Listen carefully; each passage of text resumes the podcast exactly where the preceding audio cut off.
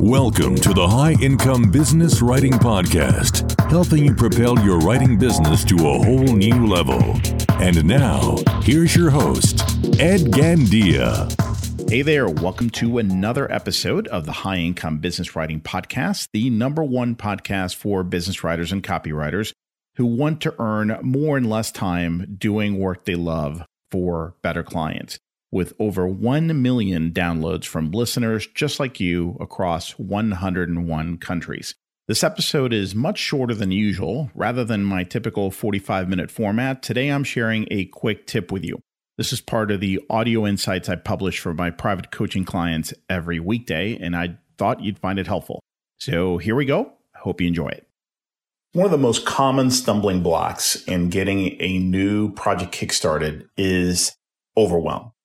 It could be a big client project or new service you're trying to offer in your business, or maybe a new skill you're trying to develop, or maybe consuming a new training resource and implementing the material from that training. Whatever it is, I'm sure you're familiar with that feeling of not knowing where to start the process. Even the first few steps often seem daunting. So what do we do? Well, typically we do little or nothing. We procrastinate. Before we know it, days, weeks, or months have gone by and we've done little to move that project forward.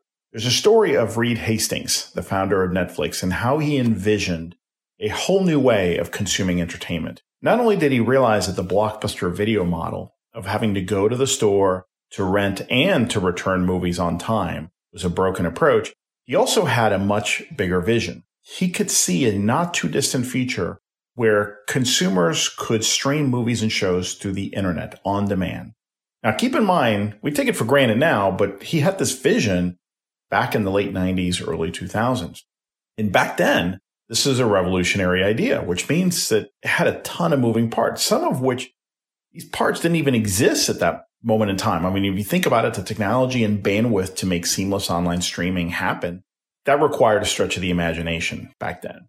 And of course, because of that, most people would have been overwhelmed by this idea. They may have never gotten started because they would have gotten lost in the details and priorities. But Hastings recognized that the whole thing had to start with the DVD mailing model. He wanted to go further. He wanted the big vision of online streaming, but he knew that that time wasn't right for that. The technology wasn't available. He knew the place to get there, the path to that model was through the DVD mailing model. And eventually it could evolve into something bigger. But even then, it had to start with one simple action. What was that action?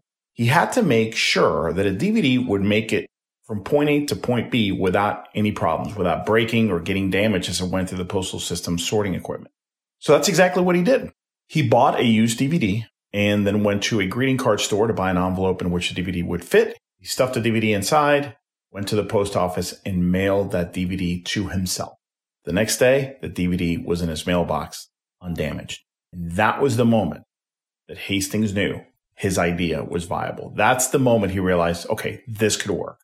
I tell you the story because it's a great illustration of the concept of breaking down a project into simple, doable, approachable steps, especially when it comes to the first couple of steps. There are a lot of things Hastings could have done to get his idea kickstarted, but he identified the easiest and simplest way to get started. He mailed himself a DVD. How unsexy is that? Especially when you're thinking about building a massive company, a new movement.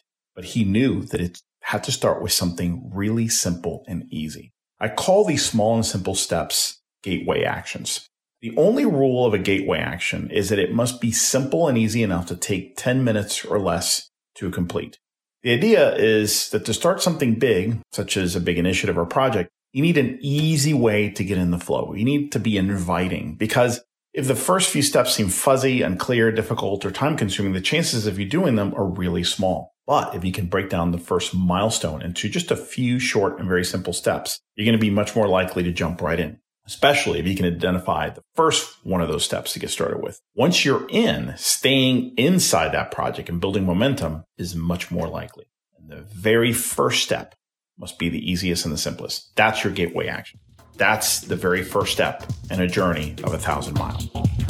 Well, that's it for today. I hope you enjoyed the episode. And just a quick reminder to grab your free copy of my latest book, Earn More in Less Time The Proven Mindset, Strategies, and Actions to Prosper as a Freelance Writer.